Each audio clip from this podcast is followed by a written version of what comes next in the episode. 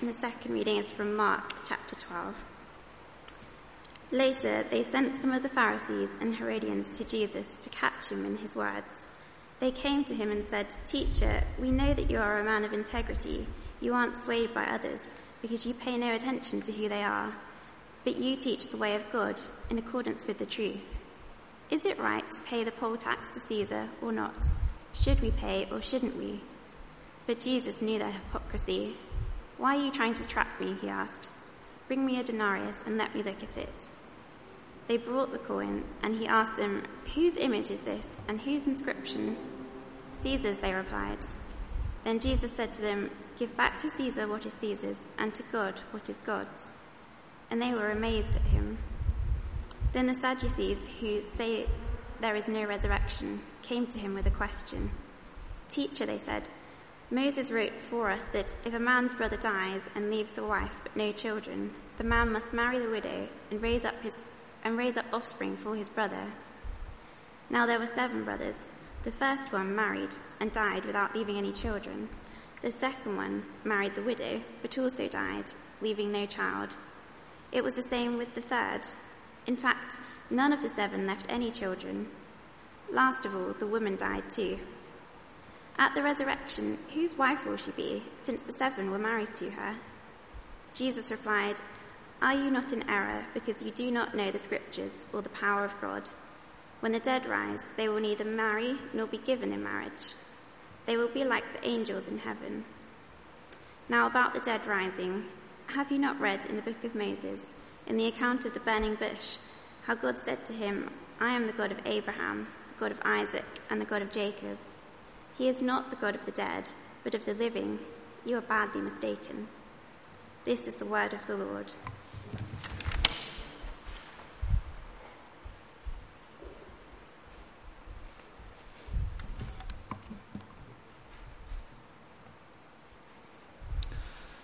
These regions and this realm my wars have got.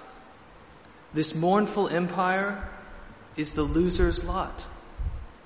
In liquid burnings or on dry to dwell is all the sad variety of hell. These lines were written by John Dryden many years ago, but I wonder if this isn't the way we tend to view our current situation even the way we tend to view the church. These regions and this realm my wars have got. This mournful empire is the loser's lot. In liquid burnings or on dry to dwell is all the sad variety of hell. Certainly some believe this about the church today, don't they? It is a, a kind of realm. There's Christians all over the world churches all over the world. And there's a perspective, isn't there? Perhaps some of us here this afternoon feel this way that the church is a mournful empire, a sad variety.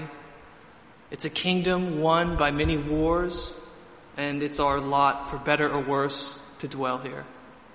We're stuck. By the way, if that's you, uh, welcome to Christ Church Cambridge. Uh, lovely to have you here with us this afternoon.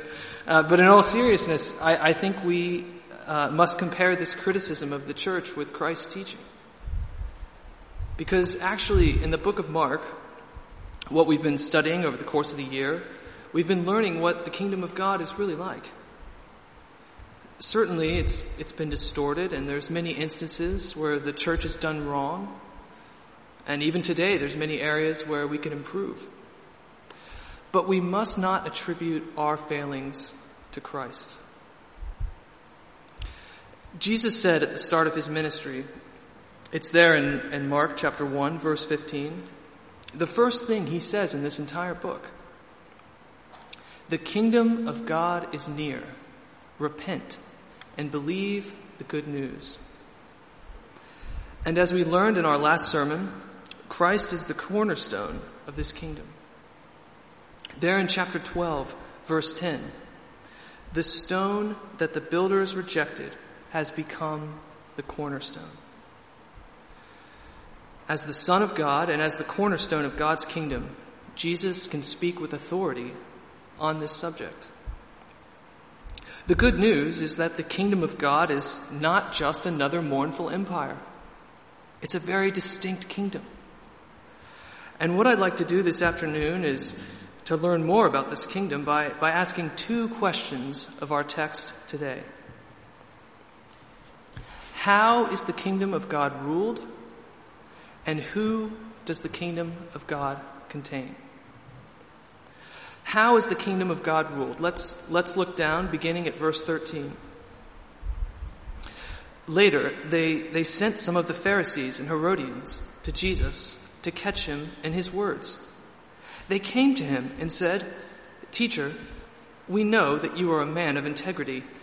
You aren't swayed by others because you pay no attention to who they are, but you teach the way of God in accordance with the truth.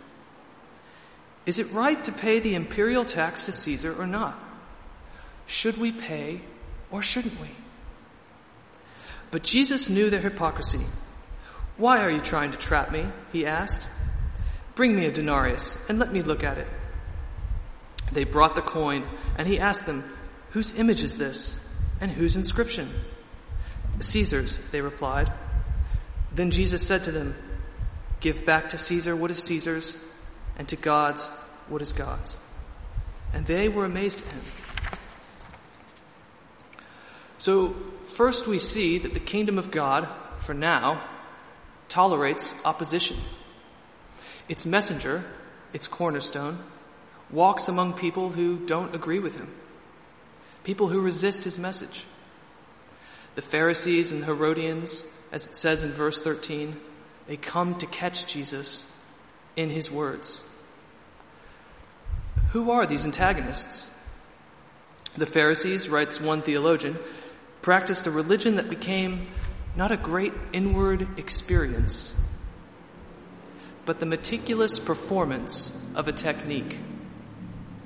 The Pharisees believed that they could earn God's approval, and in fact that they had already earned God's approval by following religious rules. The cornerstone of their faith was this religious law. This is why they resisted Christ's authority. The Herodians were much more of a political party who supported the dynasty of Herod. Though religious and sensitive to God, they believed that the solution to their problems lay with certain political leaders, political leaders that they placed before Christ. But even in their resistance to Christ, in the resistance of the Pharisees and the Herodians, God's sovereignty is demonstrated. It says in verse 15 that Jesus knew their hypocrisy. And it's interesting, isn't it, that he reveals this knowledge to them in the form of a question. Jesus asks, Why are you trying to trap me? This proves to, to the disciples that Jesus knew the situation he was in. And it allows the Pharisees and Herodians to consider the situation for themselves, to consider why they were attempting to deceive the Son of God. So already we see that God is a sovereign king who listens to questions. He even tolerates opposition. And Christ, in answer to the question about tax, provides a great deal more information about how the kingdom of God is ruled. Give back to Caesar what is Caesar's, and to God what is God's. Now, there's many interesting interpretations of this phrase. Uh, at one level, you could say it's, it's just an evasion. It's cunning. Christ is avoiding their antagonism. The Pharisees jab, and Jesus parries. It's a boxing illustration for you. The Pharisees jab, and Jesus parries. Okay, uh, you might go a step further. You might say, like a popular psychologist today, he, he regularly, he uh, very, very, he often refers to this phrase as the creation of a revolutionary idea, the separation of church and state. Previously in, in politics uh, and religion, they were, they refused, they were fused together, but this teaching of Jesus allows us to separate the two. So we can give to Caesar what is Caesar's, we can pay our taxes, participate in politics, and we can give to God what is God's. We can worship however we choose. Religion and politics become compartmentalized. Actually, I think the meaning of Christ's response is, is both more hostile and more reassuring than either of these explanations. More hostile and more reassuring. It's more hostile because it draws a sharp contrast between Caesar and God. They're different rulers. They own different kingdoms. At first glance, this might not seem like too great a point, but consider Caesar's image is, is printed on coins, on pieces of metal. His authority is brought by the sword. Now, a good example of this is a diary kept by Julius Caesar, the, the first Caesar of all, just 50 years before Christ came. It's called the Gallic Diaries, and, and in, this, in this diary, Caesar describes uh, his invasion of what is now France. In one town, he and his men kill nearly 40,000 people. Caesar writes that his men killed until their right arms were tired. Or in another battle, nearly 53,000 captives were taken. And they're sold into slavery. The lesson is that Caesar rules by force. Those who oppose him are killed or enslaved. But is the same true for God? In Genesis chapter 1, we read that God created mankind in his own image. In the image of God, he created them. Male and female, he created them. God's image is not printed on pieces of metal, but inhabited by flesh and blood. God's image is incarnate.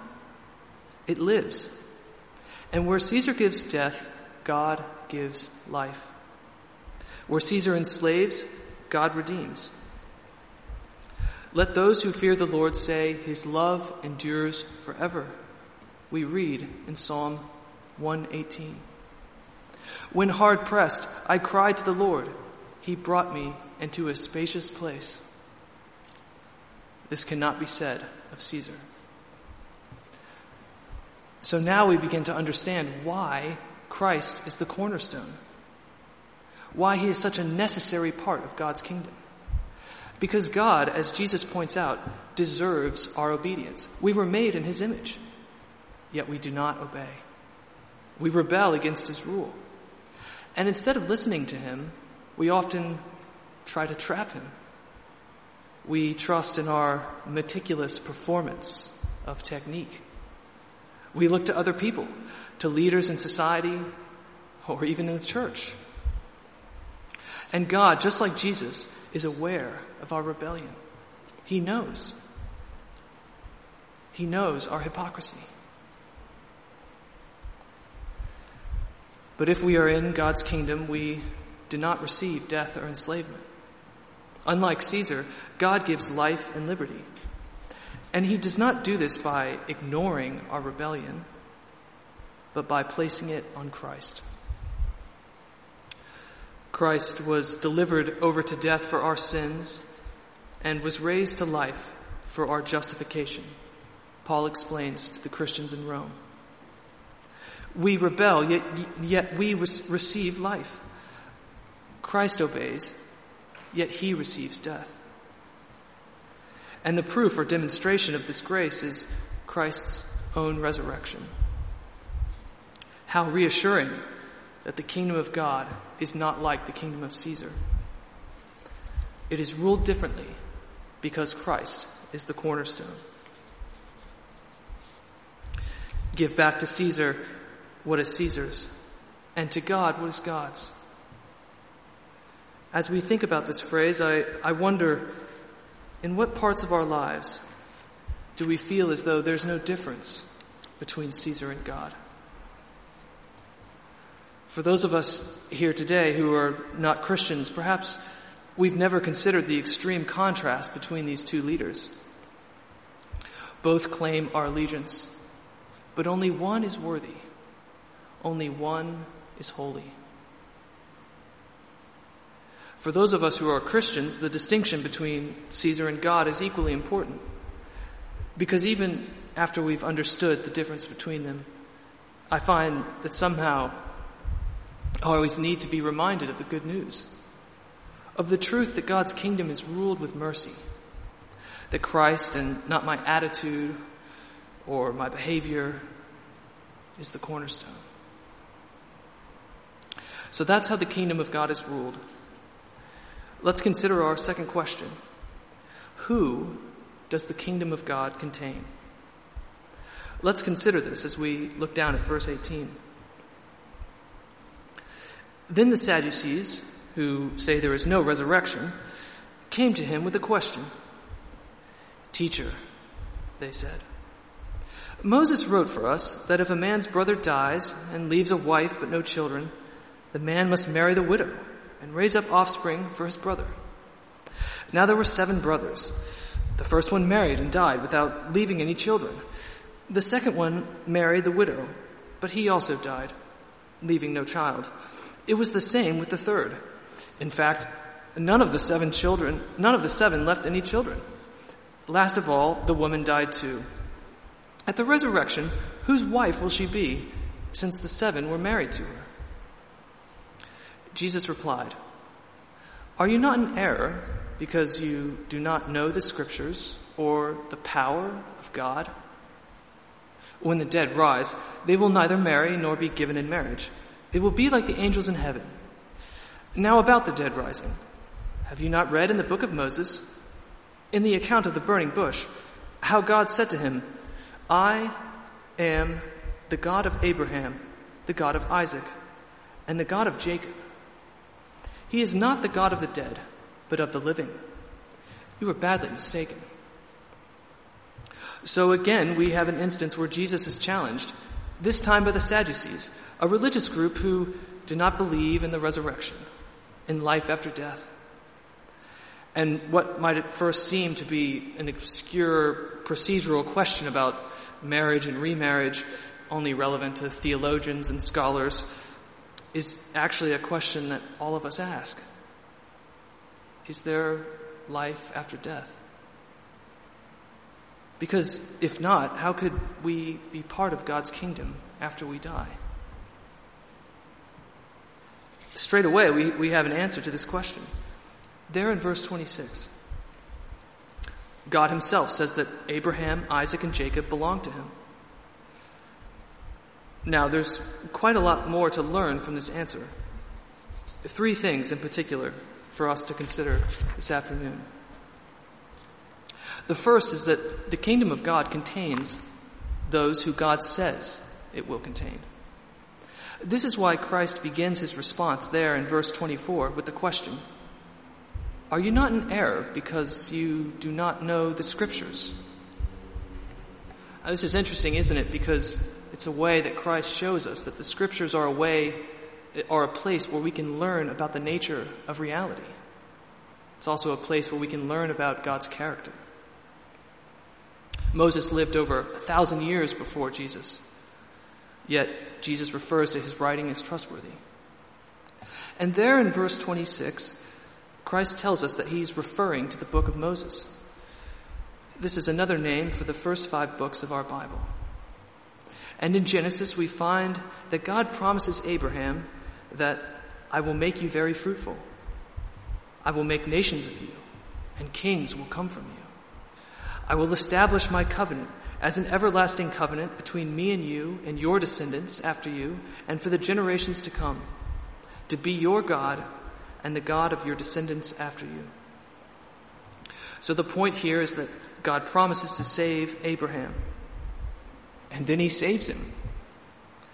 The kingdom of God will contain those who God has promised to save in his scriptures. Now, this leads us to our next point because how does God make his promises come true? These promises that we find in scripture, how do they become true? Well, God fulfills them with his power. God makes a covenant with Abraham he promises to make him very fruitful, to make nations of you. And this promise is fulfilled by God's creative power. God allows Sarah, Abraham's wife, to conceive, and she gives birth to Isaac. Isaac is the son of Abraham. Jacob is the son of Isaac. This is the great power of God to save, not just one man or even three men, but entire families, nations.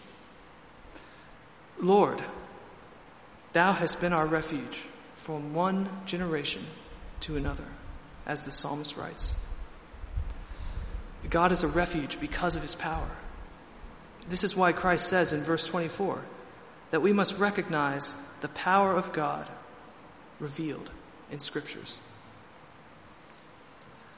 But what else do we know about the kingdom of God? It contains those the scriptures say it will contain. It contains those saved by his power. It also contains the living. Look down with me to verse 27. God is not the God of the dead, but the living. Abraham, Isaac, and Jacob are not dead. They are part of God's kingdom and so are alive today. And as I've been thinking about this text this week, it's an extraordinary claim, isn't it? That God resurrects the dead, that He offers us life after death. Now, one reason I think this is extraordinary is because of how many Caesars there are in this world. Even when I, I think of my own heart, I find something deeply plausible, something believable about Caesar. But I think the kingdom of God can also seem extraordinary because we're often like the Sadducees in, in verse 18. We do not know the scriptures or the power of God. Instead, we, we have the wrong beliefs about the nature of reality and God Himself. But as we've just discussed, the scriptures teach us that God created us in His image, that He is deserving of our worship, that He gives life and liberty to those in His kingdom. He is not the God of the dead, but of the living. So where does that leave us? Well, this is again where we see that Christ is the cornerstone of the kingdom of God. You are sons of God through faith in Christ Jesus, Paul writes in Galatians. If you belong to Christ, then you are Abraham's seed and heirs according to the promise. So if we are Christians, then we are brought into the covenant that God made with Abraham all those years ago. We are brought into the kingdom of God this is why Christ preached, the kingdom of God is near, repent and believe the good news. Caesar and those in his mournful empire have been dead some 2,000 years. But God and his kingdom are still alive today. He is not the God of the dead, but of the living. Let us pray.